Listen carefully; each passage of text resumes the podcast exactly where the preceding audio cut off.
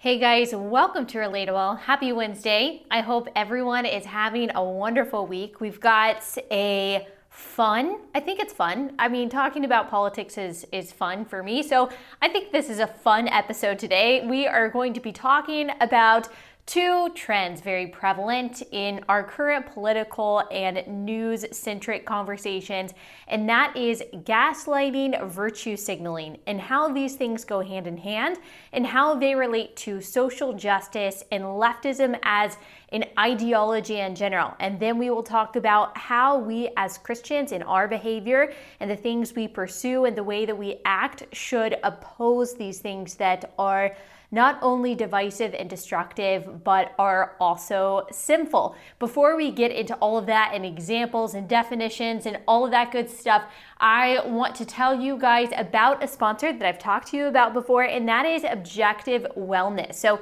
Objective Wellness offers targeted solutions. It's a supplement company that helps you um, that helps you uh, sleep better, get firmer skin, or healthy immune system, whatever it is you are looking for health wise, objective wellness can help you with that. Uh, their products are crafted with high quality ingredients shown to deliver specific results. Objectives ingredients are backed by science behind each ingredient. There are scientific studies and endless hours of research. Um, they source active extracts from blueberries, saffron, and even microalgae, which provides an antioxidant 6,000 times stronger than vitamin C that's really strong.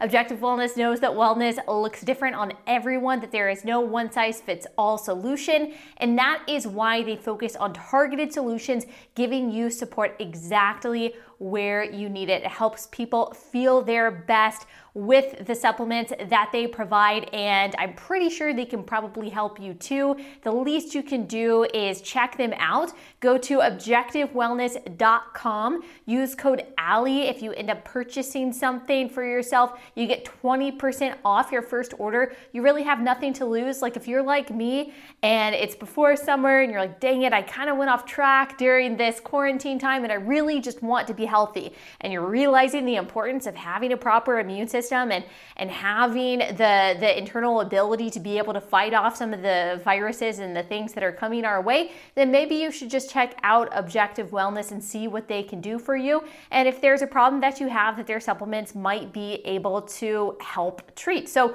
go to objectivewellness.com, use code ALLIE. That's 20% off your first order. Uh, if you don't like it, like if you're not satisfied, you feel like it's not doing anything, anything, uh, you get a full refund. So you literally have nothing to lose. So objectivewellness.com code ALLIE 20% off your first order. Okay, so gaslighting, virtue signaling, social justice. What do all these things have to do with one another? Why are we talking about these things? Why is it important? Well, I am going to tell you First, as we always do, let us define our terms. So, to gaslight, if you are on Twitter, which God bless you if you're not, honestly, every day I debate whether or not I am going to delete my Twitter because it is such a cesspool, but it's also a good tool to be able to stay in the know and to be able to state your opinion and to insert your voice into the public arena. And hopefully, you're hoping against hope that maybe you are making some kind of difference by putting out what you believe to be truth. But for the most part, it truly is a cesspool which drags you down into the dregs of its misery.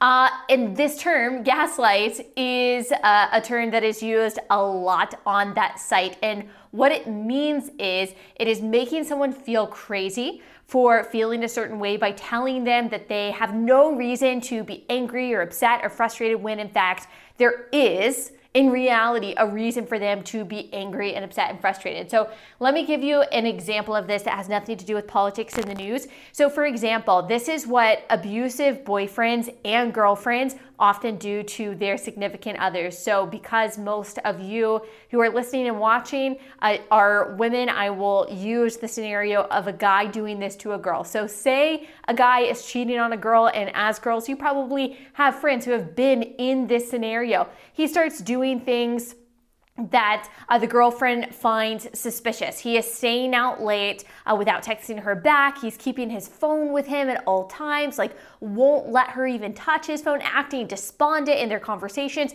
Generally, he has changed his attitudes and behavior and whatever. And as it turns out, behind the scenes, he is actually cheating on her. And the girlfriend is picking up on these behaviors and she starts to wonder hey, is he being unfaithful? So maybe she starts asking questions. Maybe even she comes right out and says, hey, are you cheating on me? And the boyfriend, rather than just denying it, he does what is called gaslighting. He says, "Oh my gosh, babe, you're so paranoid. You're so crazy. You're you're psycho. I, I don't have any suspicious behavior. I'm not doing anything different." That is gaslighting. Uh, to take an example of how this is happening right now in the news, and this is not the subject that we're spending the entire uh, the entire uh, episode on today, but this is just an example of gaslighting. This is happening with the Kavanaugh versus Joe Biden coverage debate that's happening online and in the news. So as we have talked about a few times now, the media feverishly and without discretion cover the Kavanaugh saga as if Blasey Ford's accusations were absolute fact. Much of the same media are now tiptoeing around the issue. Not every journalist, but a lot of journalists are tiptoeing around the issue, like the Washington Post, the New York Times. And they are giving Biden the benefit of the doubt, writing headlines about conservatives' reaction to the accusations, casting doubt on Biden's accuser, calling for due process, demonstrating all of the hesitance and the investigative skepticism that they should have been using during the Kavanaugh confirmation. That is the point that conservatives are trying to make. Not that we should automatically believe Biden's accuser, but that we should have the same standard of skepticism for all accusations. So conservatives have pointed this out that, hey, this is a double standard. This is pretty obviously a double standard. And then we get this lovely tweet from a journalist, Kirsten Powers of uh, CNN. She's a columnist also for uh, USA Today. She says, as I point out in my column today, there is no double standard in the way Kavanaugh was treated versus Biden. A few Dems called for immediate withdrawal of nomination, but the prevailing view was that the accusations, uh, accusations should be heard and investigated. Same should be done with Reade. Now, this is just not true. This is what not only do we call gaslighting, and I'll explain that, but it's also what you call a memory holing something. So if you have never read 1984, we are going to read it in my women's book club that I have online, but also you should just read it whenever you can. You should pick it up if you've already read it and just give yourself a refresher. There's something called a memory hole in 1984 they shoot uh, they shoot uh, newspapers down this memory hole never to be seen again. So you don't know what the news was yesterday. So if yesterday you thought you read in the newspaper that we are at war with eurasia the next day the headline could say that you are at war with east asia and you would have no idea whatsoever. No history book no literature uh, no uh, no newspaper to tell you otherwise. And so you really never know what was reality yesterday versus what is reality today. So that is something that a lot of journalists, unfortunately, including Kirsten Powers, is attempting to do with this whole Kavanaugh thing. They are trying to memory hole what the reaction was so they can say they're not holding a double standard now. But the truth is that every single Democrat on the Senate Judiciary Committee at the time of the whole Kavanaugh thing, and most Democrats beyond that committee, both in the House and the Senate, immediately called for his nomination to be revoked. They immediately and unconditionally believed not only Christine Blasey Ford, not just gave her the benefit of the doubt, not just said, hey, you know, it's probably rare that a victim is going to falsely accuse someone, especially at this publicly. They didn't just say that, they completely unconditionally believed her, but they also believed the accusations of Julie Swetnick, who took back her own accusation, and Deborah Ramirez, whose story of Kavanaugh flashing people at a party when he was in high school was never corroborated and was even contradicted. They ran with these stories feverishly, full steam ahead. Kirsten Powers, this woman who wrote the tweet that said there's there's no double standard she herself wrote for usa today in 2018 that while kavanaugh should be forgiven he shouldn't be on the supreme court she said uh, if the person who sexually assaulted me and my friend turned into an outstanding citizen, good father and husband, do I think that he should be put on the Supreme Court? No, I don't, Kirsten Powers says. Uh, we should send teenage boys the message that they can we should we cannot send teenage boys the message that they can sexually assault someone and as long as they eventually become good citizens we will elevate them to one of the most important positions in our society we cannot send the message to teenage girls that attacks on their bodies don't matter because the perpetrator is young like them she then wrote on May 1st, 2020, for USA Today regarding the Biden allegation you can believe Reade, that's Tara Reade, and vote Biden. All right, so let's try to square this. Her reasoning for Kavanaugh not sitting on the Supreme Court was that we need to make sure that teenage boys get the right message, that they know that their actions matter, and that teenage girls know that they should be respected. So, why doesn't that same reasoning extend to Biden? According to this logic, by saying that uh, by st- uh, by staying in the race and by voting for him, would we not be telling men that as long as they're powerful, and it happened a long time ago, that they can get away with whatever they want and run for president with impunity? And are we not telling women by Kirsten Powers' logic uh, that their stories aren't to be believed if their perpetrator is a Democrat? Or is, for some reason, Tara Reade's story less believable than Blasey Ford's for reasons that honestly escape unbiased logic. This is what is called a double, a double standard. Just own that. Uh, she also reportedly deleted all of her anti Kavanaugh tweets. If there wasn't a double standard, then why would you need to delete them? This is what gaslighting is. Gaslighting is making you feel like you are crazy or wrong for your reaction by telling you the thing you're reacting to doesn't actually exist when in fact it does. This is a tactic. Unfortunately, it does happen on the right and the left, but it is so prevalent on the left because this is what the ideology is built on, and we'll get more into that in just a second. Now that you know about it, you will see it more and more. So, here's another example of this happening.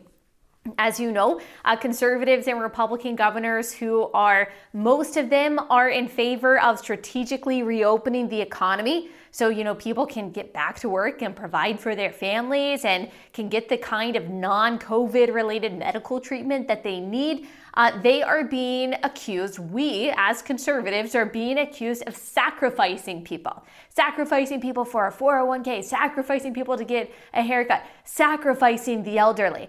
The Washington Post wrote a story titled Many Parts of America Have Already Decided to Sacrifice the Elderly. The article argues that states that have lax rules or are opening parts of their state back up are sacrificing old people. The Atlantic had a similar piece titled Georgia's Experiment in Human Sacrifice, talking about Governor Kemp starting to strategically and slowly allow businesses to open back up. And just a reminder none of these governors, none of these government leaders are forcing businesses to open up or forcing individuals to go outside. It's about, okay, we've got to have some level of mutual trust here in order to function as a society and in order for you to be able to provide for your family. That's what is happening here. But all over liberal media and Twitter, conservatives are being accused of being heartless, of not caring about the most vulnerable because we believe in strategically opening things back up while still practicing or while still protecting the elderly and the vulnerable it's like saying this is a form of gaslighting because it's like saying you are crazy for wanting to open back up. You are uh, you are completely irrational. You're illogical for wanting to do this. Don't you see you're a bad person for wanting to sacrifice all these people? But the reality is again that we're not. Abuse is up, suicide is up, depression is up, loneliness, anxiety. Like I said, people can't get their surgeries and cancer treatments. People can't provide for their families. Uh, people need work for both provision and purpose lockdowns have fatalities too. So we're not crazy. Of course, we care about the vulnerable and the sick and the dying, and I think that people should take responsibility and still distance and all of that. But none of the people, by the way, calling us crazy can tell us what the actual solution is. What will an indefinite lockdown do? When we, uh, when do we open up? And why do we open up? What exactly are we waiting for? So, if not right now, since the curve is already flat, the hospital system is not overwhelmed. In fact, lots of nurses have been laid off, furloughed, because hospitals around the country are, across the country, are empty. People can't stay inside until a vaccine is developed. And we don't even know if that's going to be effective. We don't know when that's going to happen. It could be two years from now.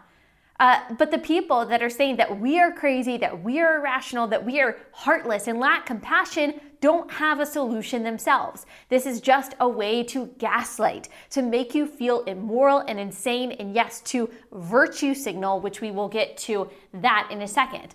All of this, by the way, brought to you by the same people who are for abortion and assisted suicide.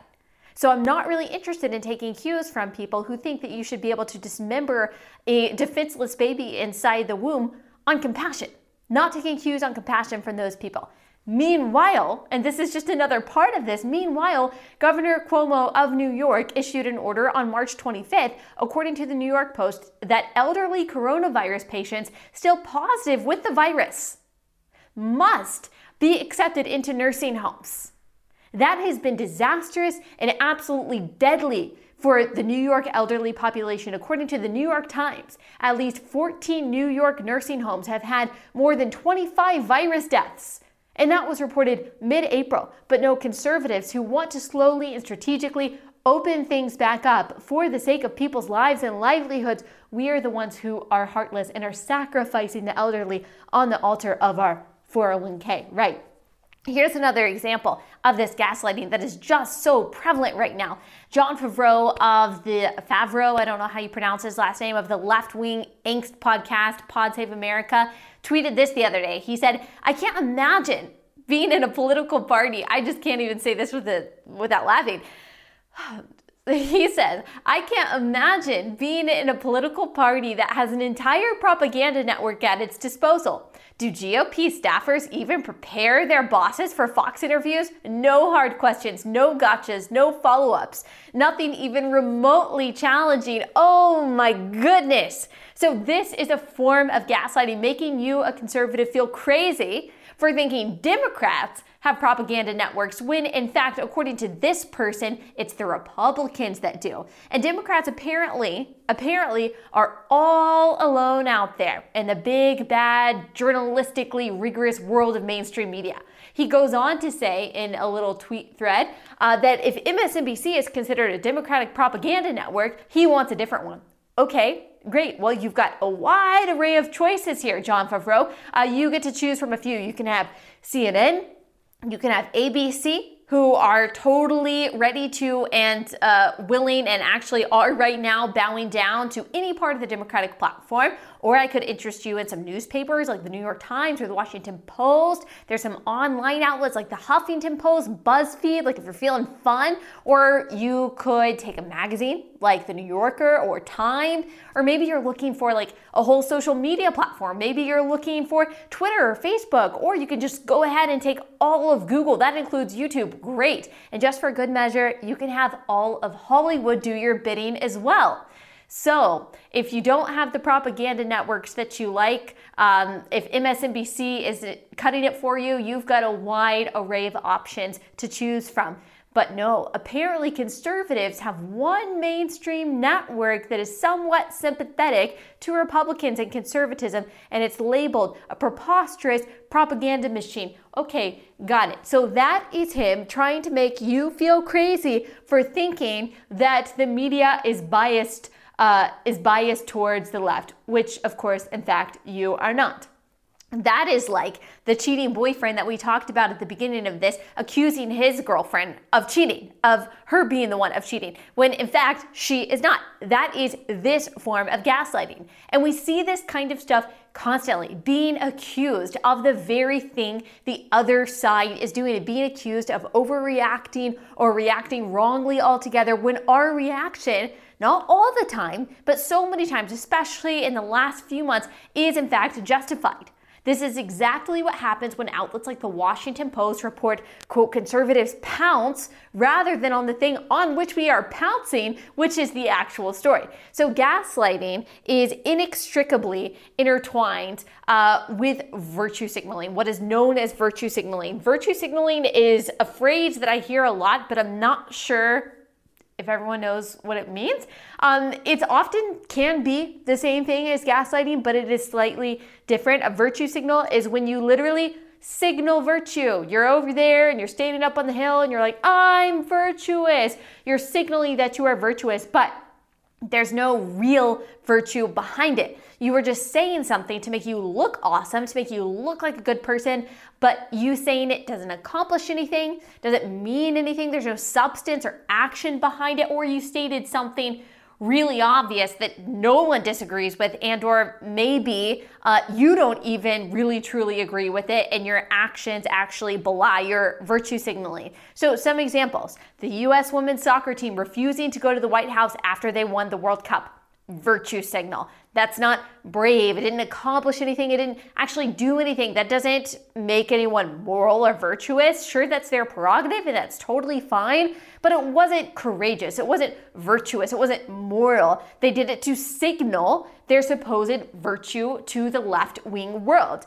Uh, there is a form of virtue signaling that is also not just meaningless, but totally hypocritical. So, putting on a show of virtue while contradicting that show with their actions. So, this hilarious thing happened with Andrew Cuomo. You might have heard on the news last week that, wow, New York City is doing this awesome thing. They're sanitizing the subways.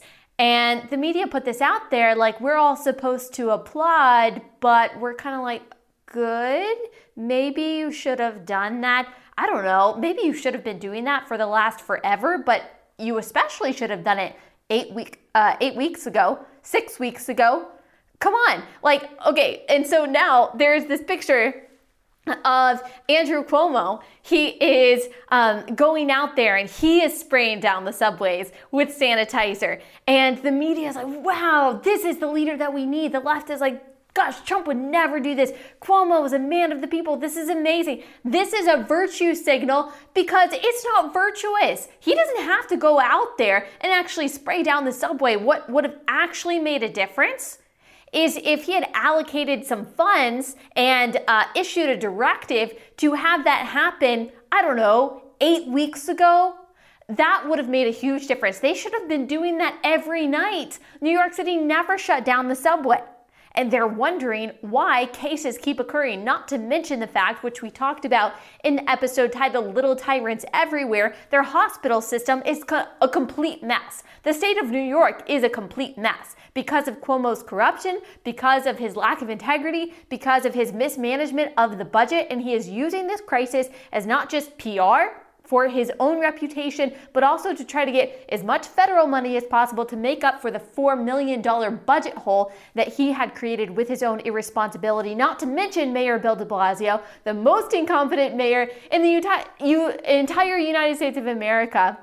Uh, not to mention his own corruption and his own lack of leadership and his own total incompetence. We haven't even talked about him targeting the Jews because he is, I'm sorry, I don't know how to say this, but an anti Semitic scumbag. The guy is just a scumbag.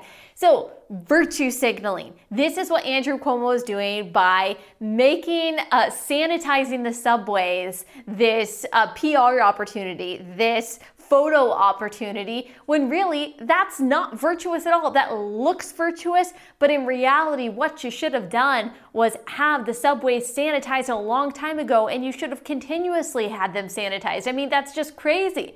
And the leftist media just falls all over this guy.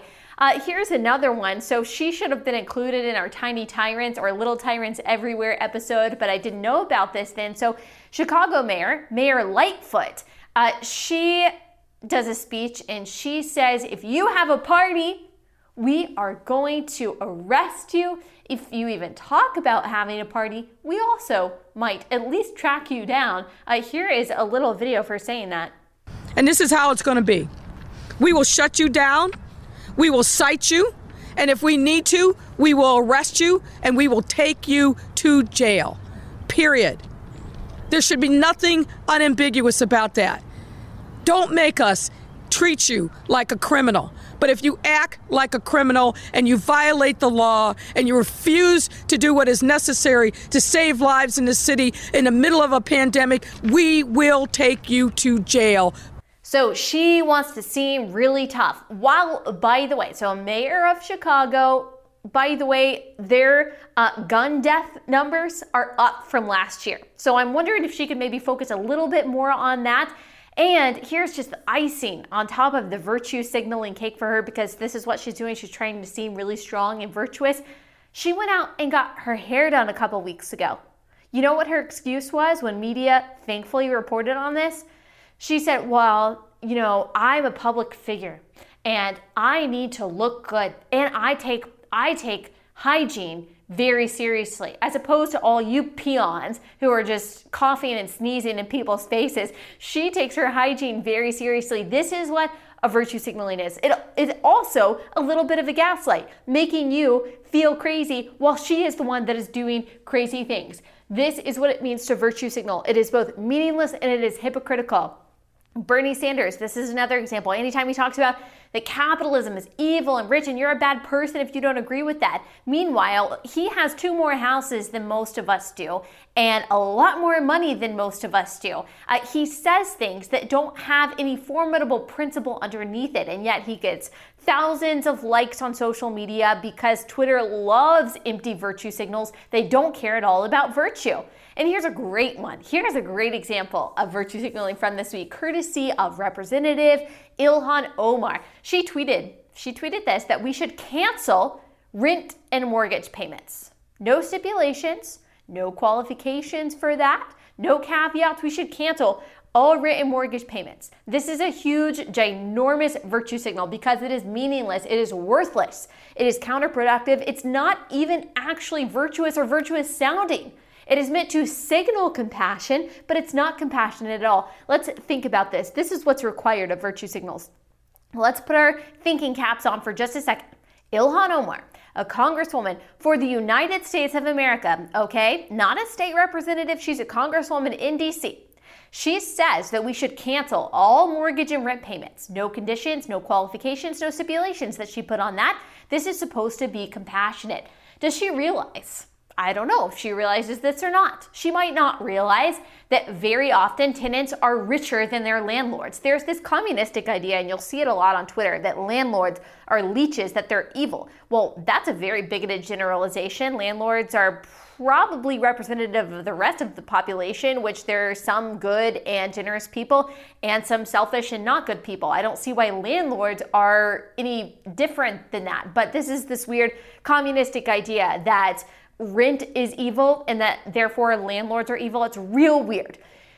Millionaires, here's the reality, and they should understand this because they're all about hierarchy and oppression. Millionaires who rent a $10,000 a month apartment in New York City, I don't even know because I don't live in the city, but really expensive apartments in New York City, they shouldn't pay rent to their landlord who probably takes home a lot less than their tenant does. If you make $60,000 a year and your landlord takes home 40K a year, why is it compassionate for you to screw him over by not paying your rent? Does that sound right to you? Is that compassionate to you? If you're paying a mortgage on your house and you and everyone else you know stops paying your mortgage, the bank that gave you that loan is going under.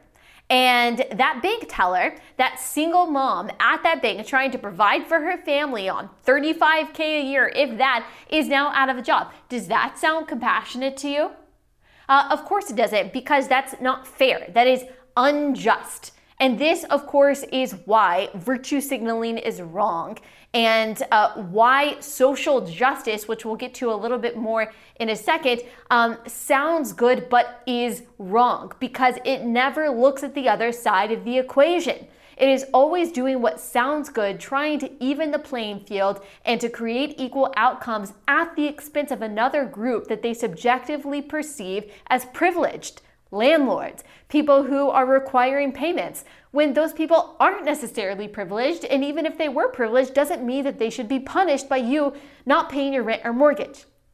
Does that make sense? So, this is why, whenever you see something like this, whenever you see a suggestion that sounds virtuous and you're being gaslit by being told, hey, you are a bad person for not for for wanting to open up the economy, you're a bad person for wanting to collect rent, or for believing that other people should pay their rent or pay their mortgages. You're a bad person if you believe that the rich uh, shouldn't pay more in taxes. Every time you see this virtue signal or this gaslighting that sounds really good, it makes you feel like a bad person for not agreeing with it, you gotta think. You gotta think a little bit more deeply about the consequences of it and if any of it even makes sense. So you hear this a lot like cancel all student loan debt cancel all mortgage and rent payments, make the rich pay their fair share, free healthcare for all, abolish ICE. It's time for racial reparations or in the form of politicians making particular promises, like Elizabeth Warren saying that she is going to get a trans kit to help her pick her head of Department of Education, or when Joe Biden promises to pick a woman as his VP. These are all nothing more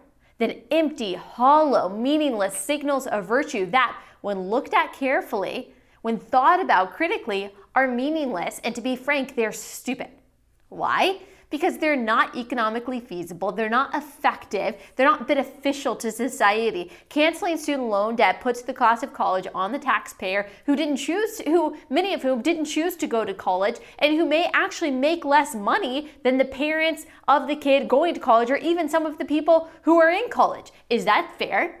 Making the rich pay their fair share is built on a false premise. What is fair? The rich already pay the vast majority of taxes in this country, whereas the poorest pay nothing and actually can make money from the government. Free healthcare for all means less choice, lower quality. We've done an entire podcast episode on this because the profit margins for hospitals will be almost non existent, which means laying off nurses and doctors, uh, but also stymieing the motivation for innovation. That's not to say that our healthcare system doesn't have problems, but forcing people off of their private healthcare plans uh, that they like and forcing them onto government run care, which, just like all government run programs, will be both ineffic- uh, inefficient and ineffective, is not compassionate. It's also not just considering that you will be forced to subsidize things to which you are morally opposed, like abortion and gender reassignment surgery, for example. Abolishing ICE only makes the country less safe. Racial reparations are impossible to calculate. Choosing a woman as your VP rather than the most qualified person just makes you a discriminatory sexist, not virtuous. So, if you poke at the holes of these things that sound good, that is currently building what is the new and what a lot of people would say is improved ideology of leftism, if you just prick it just a little bit with your pin of critical thinking, it falls apart. I've heard Dan Crenshaw say in his speech leftism works as activism, not governance. It sounds good, but it doesn't actually work. And this is why I talk so often that social justice is not justice. It is what Thomas Sowell calls cosmic justice. Social justice sounds good, it even sounds good to the Christian because you think that you are helping the least of these. But here's the problem. I I just did a, a PragerU video that just came out. It's my second PragerU video that I've done, and I'm really proud of how it came out. And it's about why social justice is not justice. It is subjective. It is not based on truth. It is not based on reality. It is about these um, contrived rules of the game in order to try to achieve uh, equal outcomes, which is impossible. It's just impossible to achieve equal outcomes without absolute tyranny to force people into mediocrity in order that they will be equal. So uh, I did a video on that and I got a comment from someone who was very respectful of n- no problem with this person's comment. She said that she was very disappointed in the video and um, that I should, I think she recommended, no, this was, I got this from someone else recommending Tim Keller's book, Generous Justice, which I just agree, just totally disagree with the premise of his book. But she talks about how people are born into certain kinds of families and they have certain disadvantages that they didn't choose. And so social justice is about showing these people mercy, not handouts. But the, the problem with that is that who gets what is mercy? Who gets to, who gets to decide what that mercy is? Um, who gets to decide who gets that mercy and why? What are the qualifications for the mercy? What's the mercy? And who gives it? Who gets to decide all of that? That's why social justice, being not blind and being uh, weighing the intersectionality points and the oppression points of the people that it is alloc- allocating so called mercy to, that's why it is inherently unjust. It is built on nothing more than gaslighting and virtue signaling, telling you that you are crazy for not believing these set of totally subjective and brand new virtues that so many of the people that purport these virtues don't actually fall behind. Quest for Cosmic Justice is a book, it's also a speech uh, by Thomas Sowell. He is the amazing economist who has so much good work out there, but he talks about uh, the inherent injustice of social justice. I highly recommend you read Quest for Cosmic Justice. And what he talks about is that people who want social justice, they want equal outcomes rather than equal opportunities, and they try to uh, they try to contrive certain scenarios in which everyone will be equal and end up with the same. But it's just impossible. People are different. People of the same backgrounds have different outcomes in their life. And when you try to make everyone have the same results in their life, uh, you end up suppressing innovation, you suppress success, you suppress motivation, you suppress people's willingness to work, and it ends up in tyrannous ruins. This is just the case. He talks about this in his speech, Quest for Cosmic Justice, and I just want to read you some of that. He says traditional concepts of justice or fairness, at least within the American tradition, boil down to applying the same rules and standards to everyone. This is what is meant by a level playing field, at least within that tradition, uh, though the very same words mean something radically different within a framework that calls itself social justice. Words like fairness, advantage, and disadvantage likewise have radically different meanings within the very different frameworks of traditional justice versus social justice. A fight in which both boxers observed the Marquis of Queensberry rules would be a fair fight, according to traditional standards of fairness, irrespective of whether the contestants were of equal skill, strength, experience, or other factors likely to affect the outcome, and irrespective of whether that outcome was a hard fought draw or a completely one sided beating. This would not, however, be a fair fight within the framework of those seeking social justice. If the competing fighters came into the ring with very different prospects of success, especially if these differences were due to factors beyond their control. Presumably, the vast ranges of undeserved inequalities found everywhere are the fault of, quote, society, uh, uh, according to social justice advocates. And so the redressing of these inequalities is called social justice, going beyond the traditional justice of presenting each individual with the same rules and standards. In a sense, proponents of social justice are unduly modest. What they are seeking to correct are not merely deficiencies of society, but of the cosmos. What they call social justice encompasses far more than any given society is causally responsible for. Crusaders for social justice seek to correct not merely the sins of man, but the oversights of God or the accidents of history. What they are really seeking is a universe tailor made to their vision of equality. They are seeking cosmic justice. Um, he goes on, and, and I won't uh, read the entire thing, but he talks about how social justice advocates want to destroy the entire rule of law and the idea of uh, the traditional idea of fairness and equality. He says, ironically, the quest for greater economic and social equality is promoted through a far greater inequality of political power. If rules cannot produce cosmic justice, only raw power is left as the way to produce the kinds of results being sought. In a democracy where power must gain public acquiescence, not only must the rule of law be violated or circumvented, so must the rule of truth. However noble the vision of cosmic justice, arbitrary power and shameless lies are the only paths that even seem to lead in its direction. As noted at the outset, the devastating costs and social dangers which go with these attempts to achieve the impossible should be taken into account. So, like what I was saying, it is impossible to achieve the ends of social justice, which is equal outcomes, without absolute tyranny. And those who fight for equal outcomes, you notice that it's always equalized downward rather than upward. So success is made into mediocrity rather than mediocrity being made into success. And that's why it always ends so disastrously. Every communist, every socialist regime has started out with the premise and the goal of social justice. Higher literacy rates, more success, more food, more equality. And it ends with destruction, it ends with suffering, it ends with starvation because the goals of socialism and this uh, leftist contrived social justice it goes against human nature. And human nature is that there will be always unequal outcomes America is based on the premise that we should have equal opportunity, uh, but not equal outcomes because we know that it's impossible without absolute dictatorship. And that is what the argument is.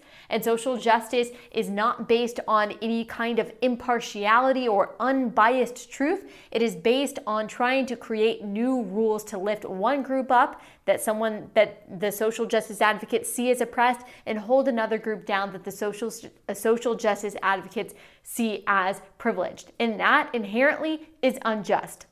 That is why we Christians care about what our definitions are. That is why we as Christians care about seeking truth and seeking true virtue and seeking true justice and not seeking false accusations that come with gaslighting, not seeking uh, virtue signaling that is completely hollow and meaningless, and not con- and not uh, pursuing a type of social justice that has no true just outcome.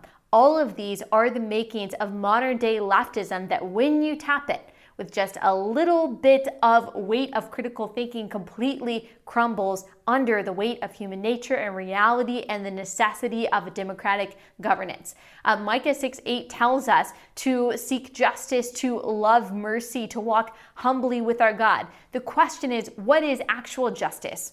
What is actual truth? What are the things that we should really care about? Should we be gaslighting and memory holding stories that we don't want to be true? Should we be making other people feel crazy for the things that we are doing or that they do have a justified uh, a reason to be crazy for? Should we be signaling virtue in a way that doesn't really mean anything? Should we be pursuing a justice that the secular world tells us is just but isn't actually? Justice, according to God, is a impartial. Leviticus 19:15, you shall do no injustice in court. You shall not be partial to the poor, nor defer to the great, but in righteousness shall you judge your neighbor. God's justice is also be uh, based on evidence and truth. Throughout Deuteronomy, as God is laying out His rules and statutes for the people of Israel, we see His desire for due process to see if someone is guilty. Israel is too told to inquire, to search diligently to find proof that someone is innocent or guilty. Guilt is not assumed. Social justice, as Thomas Sowell says, is not about the rules of the game. It's about uh, it's not about an even playing field. It's not about equal opportunity. It is about subjective rules based on some subjective idea of intersectionality and oppression, and that does not fit the biblical definition uh, of what justice is. And neither does gaslighting and virtue signaling and all of these attempts uh, that the left makes in order to in order to force their ideology onto people so that you feel morally obligated to be a leftist, uh, that doesn't fit God's qualifications for what is virtuous, for what is true and right and good. 2 Peter 130, 1 3 through 11 says, His divine power has granted to us all things that pertain to life and godliness through the knowledge of Him who called us to His own glory and excellence, by which He has granted to us His precious and very great promises, so that through them you may become partakers of the divine nature, having escaped from the corruption that is in the world because of sinful desire. For this very reason, make every effort to supplement your faith with virtue, and virtue with knowledge and knowledge with self control, and self control with steadfastness, and steadfastness with godliness, and godliness with brother, brotherly affection, and brotherly affection with love. For if these qualities are yours and increasing, they keep you from being ineffective or unfruitful in the knowledge of our Lord Jesus Christ. For whoever lacks these qualities is so nearsighted that he is blind, having forgotten that he was cleansed from his former sins. Therefore, brothers, be all the more diligent to confirm your calling and election, for if you practice these qualities, you will never fall. For in this way there will be richly provided for you an entrance into the eternal kingdom of our Lord and Savior Jesus Christ. This is true virtue. It has substance. This is what truth looks like. It's the gospel of Jesus Christ. This is what justice really is. It's what God says is good and right and true. It is impartial. It is based on evidence. It is based on the author of truth, which is God Himself, uh, which is the gospel of Jesus Christ. And so, if you've got any question about what is true, uh, if you are being gaslit feeling crazy about something that you know is right, if you are seeing virtue signals and you feel guilty about not buying into these virtue signals and doing the same kind of virtue signaling, if you are being told that you need to be a social justice advocate, just remember that uh, if you need to know what is true, if you need to verify what is right and good and what justice is, you have an objective standard, and that's the Word of God. Like you don't have to you don't have to be swirling around the cesspool of Twitter in order to know what is true. There are headlines and there are tweets and there are lots of different directions that the news can pull you. But ultimately, at the end of the day, we have a God who created virtue, who created justice, and who created truth. And we don't need to borrow secular standards of morality. We don't need to borrow secular terminology in order to inform our worldview or our vocabulary uh, regarding what justice is. Okay, that's all I have for you today. We will be back here on Friday.